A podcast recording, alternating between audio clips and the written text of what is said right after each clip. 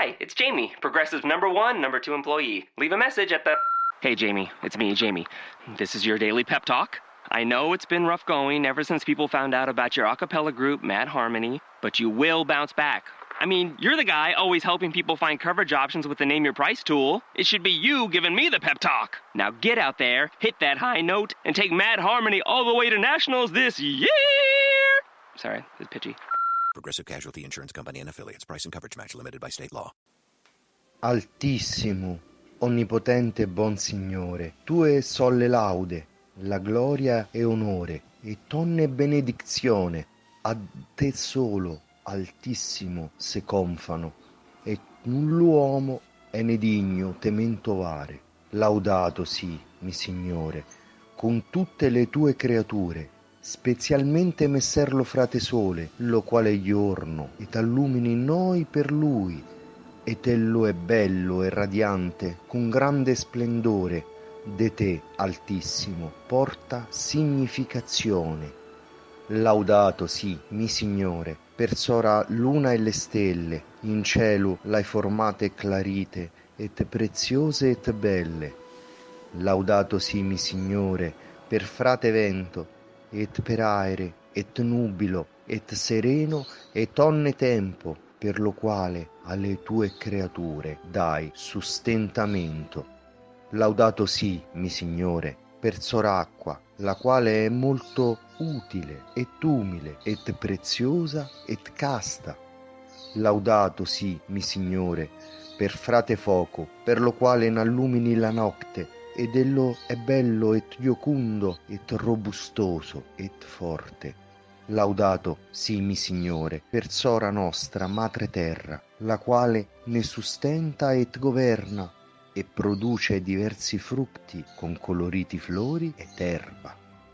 Laudato sì, mi Signore, per quelli che perdonano per lo tuo amore e sostegno infirmitate et tribulazione. Beati quelli che il sosterranno in pace, che da te, altissimo, siranno incoronati. Laudato sì, mi Signore, per sora nostra morte corporale, dalla quale null'uomo vivente può scappare.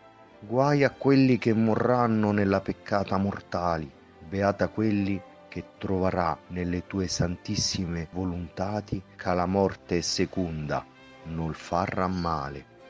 Laudate et benedicete, mi Signore, et ringraziate e serviateli con grande umiltate.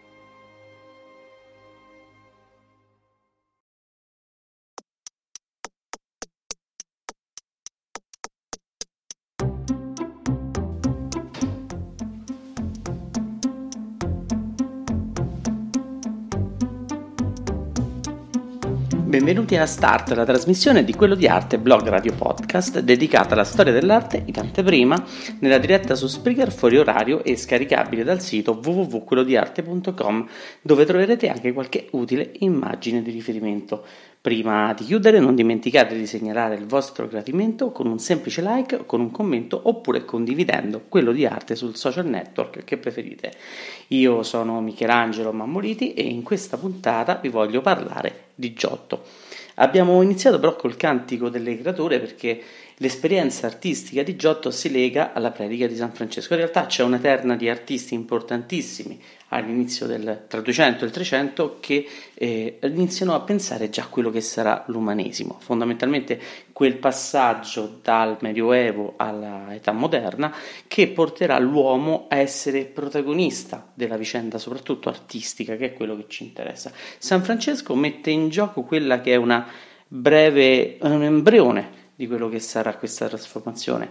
L'altro è Dante che lo fa in poesia e il terzo è quello che ci interessa a noi, è Giotto. Giotto poi trarrà soprattutto l'ispirazione da quello che è San Francesco proprio nel momento in cui inizierà a dipingere le storie. Ma andiamo con ordine, perché San Francesco parte da un'idea fondamentalmente umanistica, perché nel Cantico delle Creature o il Cantico di Fratosole, San Francesco crea una predica che, anziché una poesia, che è bella, che parte dal, dall'alto e scende verso il basso, parte dal sole continua con le stelle, poi col vento, con l'acqua, col fuoco e poi con la madre terra e poi le persone che perdonano per il tuo amore, le persone misericordiose e infine si arriva a morte corporale. Ecco, con questa predica San Francesco ci crea una non più un clima ascendente, ascetico fondamentalmente di questa poesia, ma un, un senso discendente per dirci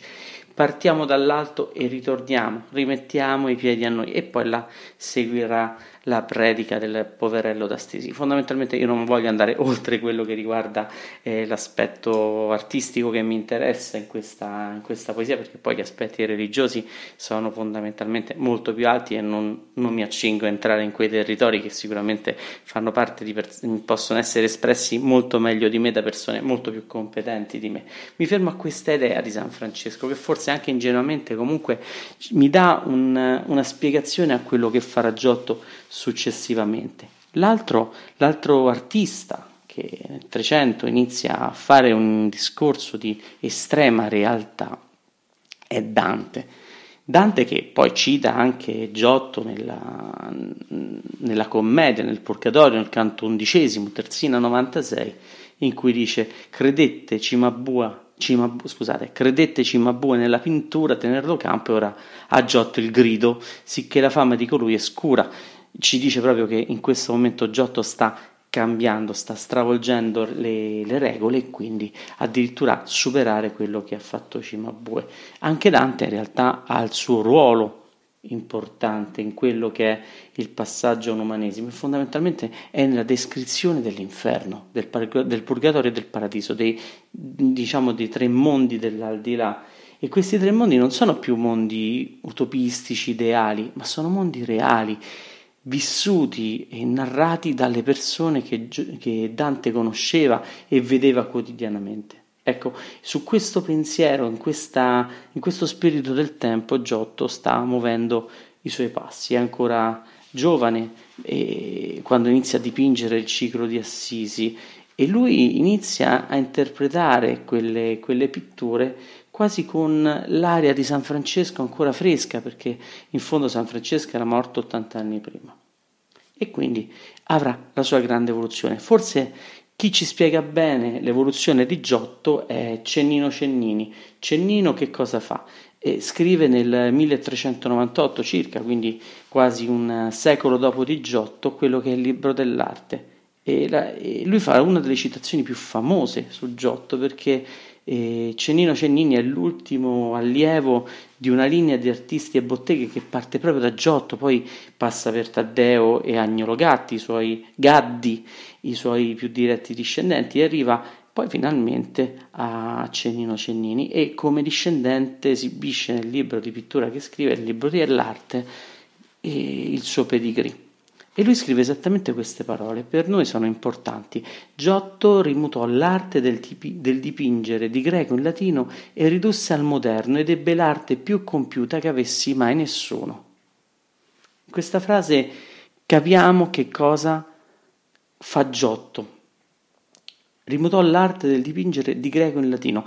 Greco e latino non vanno letti testualmente come arte greca o, alt- o arte latina, per greco si intende bizantino l'arte che c'era prima, l'arte che ancora Cimabue in qualche modo seguiva, era un modo di dipingere seguendo le geometrie, la ricerca estetica sulla perfezione, l'assenza dello spazio. Fondamentalmente si raggiungeva quella che era la dimensione dell'icona, ovvero un'immagine sacra che era infine il residuo di una preghiera. In realtà l'icona rispondeva al problema dell'iconoclastia, se l'immagine era sacra o era idolo e quindi con l'icona si arriva a un'idea di immagine, icon dal greco, in cui eh, l'immagine diventa veramente sacra. Solo che nella sua sacralità perde tutti quegli aspetti terreni, diventa metafisica quali sono gli aspetti terreni? Beh, fondamentalmente la descrizione dell'uomo in quanto dimensione, massa, ma anche nel suo aspetto di realtà. La figura nell'icona viene geometrizzata e la sua massa viene annullata da quello che è una sorta di appiattimento della forma. Molto spesso il santo principale non poteva essere nemmeno rappresentato di profilo ma frontale, quindi c'era un'idea di appiattimento. E poi l'altro aspetto che comunque eh, è importante da valutare è proprio che lo spazio nell'icona sparisce e allo spazio reale si, si mette l'oro, l'oro che diventa, pervade tutta la scena annullando completamente l'idea dello spazio. Questa è la pittura che Cenino Cennini definisce greca. Giotto invece però trasforma questa, questo linguaggio pittorico greco, ovvero bizantino, in linguaggio latino. Perché? Perché lui si forma e in parte la leggenda vuole che si formi da Cimabue, ma in realtà lui conosce a Roma eh, Cavallini, Pietro Cavallini, e da là ha un forte, eh, una forte trasformazione artistica, perché comunque riprende quelli che sono gli aspetti di un'arte romana che ancora riusciva a mantenersi, ma poi li fa proprio suoi e cerca di dare una profonda realtà alle pitture. Infatti tra il 1290 accanto a Cimabue appunto inizia a dipingere nel ciclo d'Assisi e noi potremmo dire che qui forse finisce veramente il Medioevo perché in questo momento Giotto sta facendo una pittura che è latina, ovvero va a cercare quel senso di realtà che i romani mettevano nelle loro statue. Ecco, si intende in questo, l'arte ellenistica e l'arte romana a un certo punto iniziano a dare un forte senso di realtà alle opere d'arte e alle sculture. Giotto le vede a Roma, ne rimane fondamentalmente colpito e si domanda perché lui non può fare qualcosa di simile. E ad Assisi inizia con questa idea di dare una profonda realtà perché poi in fondo si scontra e si incontra, soprattutto si incontra con quella che è la poesia di San Francesco e la sua eredità spirituale che voleva l'uomo al centro di quello che è la fede, sempre verso Dio naturalmente. E per riportare l'uomo nella fede, Giotto capisce che deve togliere l'oro prima di tutto, recuperare lo spazio, ma soprattutto ristabilire quello che è l'aspetto dei sentimenti che prima non erano previsti, anzi addirittura erano quasi annullati da un aspetto completamente ieratico, solenne della figura. E quindi inizia questo bellissimo ciclo di, di storie che poi di 28 affreschi, tutti uguali, di 270 x 230 cm, che prendono tutta la fascia bassa della Basilica di San Francesco e sono messi in relazione addirittura con quelli del secondo e terzo registro dove si raccontano eh, i Vangeli e, e l'Antico Testamento. Quindi c'è un'idea in Giotto, un programma iconografico ben preciso di eh, associare eh, la vita di, di, San Francesco alla Passio Cristi, alla vita di Cristo e quindi far vedere l'analogia dei due personaggi e soprattutto la novità di San Francesco. Gli affreschi sono 28, sono tantissimi, non possiamo vederci tutti, ma forse qualcuno è indispensabile per capire bene come si sta muovendo, muovendo Giotto. Partiamo uno dei più semplici, dal dono eh, del mantello. Questo, questo affresco racconta quello che è, una, è prima, una delle prime storie di San Francesco, ovviamente nel momento di conversione, dove lui inizia a donare e i suoi indumenti. Lui era figlio di un, di un, tessitore, di un conciatore di tessuti molto ricco che gli aveva permesso di andare addirittura in guerra, a fare delle crociate e quindi ritornando inizia a, invece a capire che forse quella non era la strada vera di, di redenzione e quindi inizia a donare i suoi beni terreni. Questo è il primo che poi si vedrà bene in quello che vedremo più avanti con appunto dove c'è il papà di, di, Francesco Bernardone. Sullo sfondo noi vediamo la città che inizia a prendere una sua rilevanza, uno spazio, un'ambientazione che nell'arte greca, ovvero quella bizantina, già non c'era più. Cerca di descrivere il paesaggio, di, eh, di far vedere la città di fondo. Questo è forse il primo nucleo del cambiamento. La figura di, del Santo Francesco in realtà è ancora sull'idea della dell'icona. I suoi piedi galleggiano nell'aria, così come avveniva molto spesso nelle icone, però il santo è rappresentato di tre quarti, pertanto eh, inizia a staccarsi un po' da quell'idea tradizionale di una visione iconica. La seconda opera che vediamo inizia a essere più complessa, perché è la predica davanti a Onorio III. In questo affresco, che poi è il settimo del ciclo, Giotto inizia a sperimentare quella che è una prima scatola prospettica. Dove che cos'è una scatola prospettica? È virtualmente una scena impostata dentro una prospettiva che eh, ha come base eh, la struttura del quadro e va in profondità. In realtà questa scatola è una sezione di una piramide prospettica e il vertice della piramide è proprio il punto di fuga. Soltanto che qui capiamo che Giotto non, fa, non ha una struttura eh, geometrica esatta, la sua prospettiva è estremamente empirica, comunque è ci prova a realizzare uno spazio, non ha ben chiare quelle che sono le regole fondamentali che poi un secolo dopo Brunelleschi e tanti altri fino a Piero della Francesca riusciranno a interpretare. Giotto qui ha una prospettiva che è completamente, completamente, arbitraria, notiamo infatti lo scarto sia del pavimento della scena che nel, nella scala che sta sotto Onorio III, che è un'assonometria, non ha proprio quelle regole di prospettiva, è una prospettiva che si forma sull'esperienza, non su una regola geometrica esatta, come sarà più avanti ben, ben affrontata da tanti artisti, soprattutto del Quattrocento. Però in questa predica eh, davanti a Onorio III, Francesco eh, e tutti gli altri iniziano ad avere delle espressioni, dei sentimenti, a, a raccontare quello che comunque sta succedendo e attraverso i visi, i volti dei personaggi, Giotto ci descrive la scena. Questo poi diventa ancora più ricco nel momento in cui Giotto rappresenta il presepe di, di, Greccio. Tredicesima scena, l'espressione dei personaggi diventa molto più forte, molto più vivida, cantano, e sono in contemplazione, Addirittura eh, lo spettatore stesso viene messo in un nuovo punto di osservazione, insolito, sta praticamente dalla parte dell'abside, accanto al presbiterio, fondamentalmente in quel punto della chiesa dove gli è, che gli era interdetta. Quindi vede quella che era l'iconostasi alle spalle e lo riconosciamo, riconosciamo questa cosa perché la balaustra che divide il coro dalla navata ha sopra una croce e noi vediamo dietro quella che è la struttura che teneva uniti i legni della croce stessa e quindi capiamo di stare parte più, nella parte più sacra della Chiesa. Oltretutto c'è una bella citazione al tempietto di, di Arnolfo di Cambio, del Ciborio, sotto il quale sta avvenendo la consacrazione di quello che è il primo presepe eh, di San Francesco.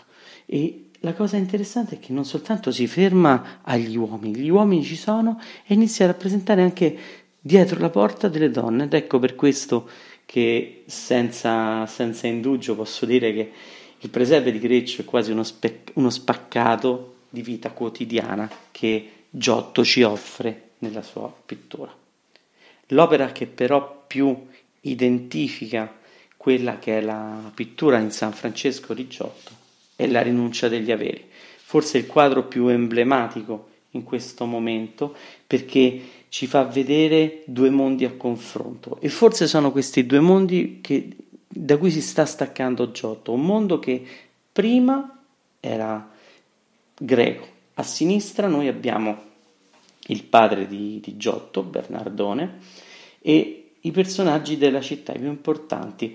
Dietro c'è appunto la città rappresentata Bernardone è vestito d'oro, completamente d'oro, ovviamente per testimoniare quello che è l'importanza di questo personaggio.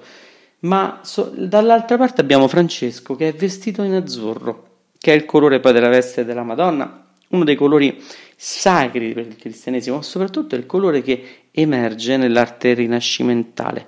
Si può dire che il passaggio tra il gotico il Rinascimento lo si vede anche dall'abbandono dell'oro e dalla presa di posizione dei colori primari, soprattutto del blu di lapislazzolo, del blu oltremare naturale, che è quello che poi dà identità in realtà. Anche i cieli fondamentalmente sono azzurri, gli spazi sono comunque più reali con questo colore e poi dietro a Francesco in alto abbiamo la chiesa rappresentata. La cosa interessante nel rapporto tra Bernardone e Francesco in quest'opera è che Bernardone è vestito di un vestito che gli fa perdere qualsiasi connotazione spaziale, c'è una certa lumeggiatura perché rimane a tono nel modo di dipingere di, di Giotto, ma Cimabue, eh, scusate, Bernardone viene rappresentato esattamente come se fosse un'opera bizantina, sempre il tre quarti, ma perché Giotto ormai non, non usa più la, la, l'impostazione frontale. Dall'altra parte Francesco invece ha una risoluzione anatomica ben precisa, quindi Giotto inizia a studiare anche quello che è il corpo umano, la figura, non soltanto le espressioni. E in questo caso San Francesco ha una struttura anatomica dove si vede il deltoide, il dorsale, il dentato che fa parte di quello che è il costato del santo e quindi vuol dire che Giotto sta facendo attenzione alla figura. Finito il ciclo di Assisi, Giotto inizia a, a ultimare le opere che aveva in cantiere. La più interessante è la croce dipinta che sta a Santa, a Santa Maria Novella. È un'opera che anche qui si distacca da quello che è il dipinto similare che fece qualche tempo prima Cimabue. E qui noi vediamo tanti aspetti di quella che è la pittura giottesca. La prima è la rappresentazione di Cristo. Cristo è rappresentato all'interno di una croce che può ricordare tutte le croci bizantine che fino a quel momento si erano viste, ma Cristo in questo caso ha una rappresentazione completamente diversa.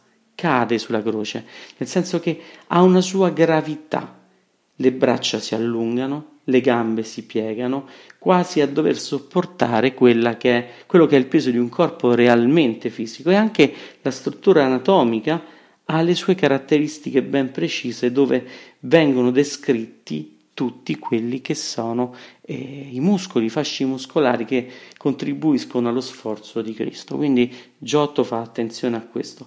L'altro aspetto è la prospettiva che anche se non si vede per quelli che sono gli edifici rappresentati, perché naturalmente non ce ne sono, ma la figura di, di Cristo ha una sua costruzione prospettica che tende a distaccarsi da quella che è la, la, base della croce e quindi noi vediamo le gambe che si piegano e si flettono in avanti. In alcune angolazioni, vedendo davvero quest'opera, sembra davvero che Cristo sia fuori. L'ultimo elemento di profonda realtà oltre al viso di, del patiens, del Cristo sofferente sulla croce, è soprattutto il colore che dà alla carne. Questo colore è molto particolare il colore in giotto è il motivo per cui molto spesso sono stati gli ombri, i pittori dell'Umbria, a distaccarsi, a uscire da quella visione bizantina dell'arte e hanno sempre cercato il naturalismo.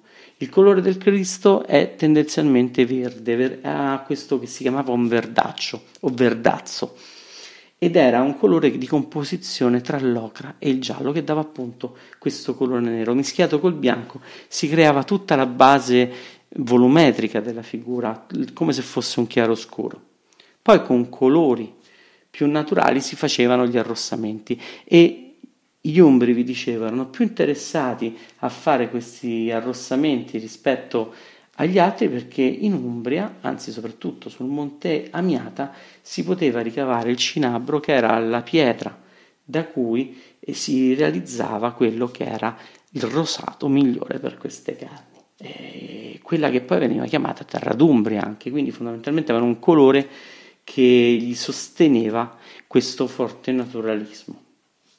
L'ultima opera e quella conclusiva di Giotto però è il compianto sul Cristo morto che realizza tra il 1303 e il 1305 per la cappella degli Scrovegni, per Enrico Scrovegni, noto banchiere, personaggio importante, i suoi antenati anche loro furono citati nell'inferno da Dante e lui un po' per emancipare anche la figura di usurai della famiglia fa dipingere questo capolavoro della pittura a Padova e nella cappella degli Scrovegni c'è un affresco bellissimo che ci chiude e ci fa capire quanto Giotto sia attento alla realtà e all'identità umana, soprattutto nella rappresentazione di Cristo compianto dopo la, la, la discesa dalla croce, dopo il distacco dalla croce.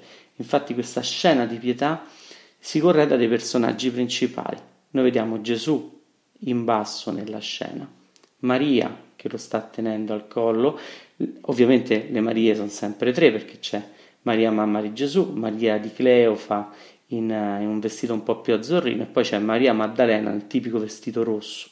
A destra di Maddalena ci sono Nicodemo, quello con la barba più grande, e Giuseppe d'Arimadea, quello con la barba più piccola, rispettivamente colui che ha aiutato a distaccare Gesù dalla croce e l'altro colui che ha prestato il, il sepolcro.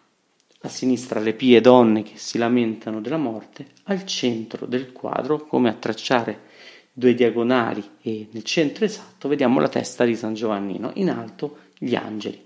Questo quadro non ha una prospettiva costruita come quella della, eh, della rinuncia degli averi, per esempio, ma è un quadro che eh, rappresenta quella che è uno spazio costruito in un modo completamente diverso, uno spazio costruito per piani digradanti, ovvero tanti piani, primo piano, secondo piano, terzo piano, eccetera, che vanno a costruire la profondità della scena. Il primo piano è segnato dalle due donne di spalle, quella in bianco e soprattutto quella in verde.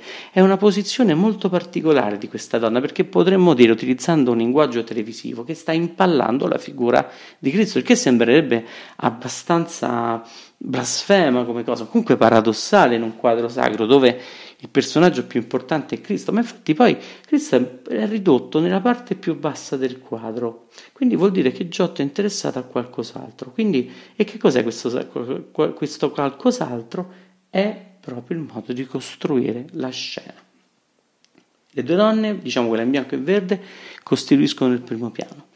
Gesù e le tre Marie fanno un secondo piano, c'è un terzo piano quello dove ci sono le pie donne, San Giovannino, Nicodemo e Giuseppe d'Animatea, un quarto piano dove c'è lo sfondo e potenzialmente gli angeli che stanno volando. Gli angeli hanno la loro costruzione prospettica, quindi questi quattro piani vanno a digradare in lontananza, però tra loro c'è un elemento d'unione importantissimo che è la figura di San Giovannino. Infatti San Giovannino nel centro della scena, che è il figlio nuovo di Maria, perché Gesù sulla croce disse a Maria questo è tuo figlio, diventa l'elemento unificatore di tutti i piani. Nella volontà di Giotto c'era quello che forse ha reso però con una profonda ingenuità, ma notiamo che San Giovannino ha una posa molto particolare. Ha una mano tirata indietro verso Nicodemo e dietro al collo, se aguzziamo la vista, ci sembra che sporga un'altra manina.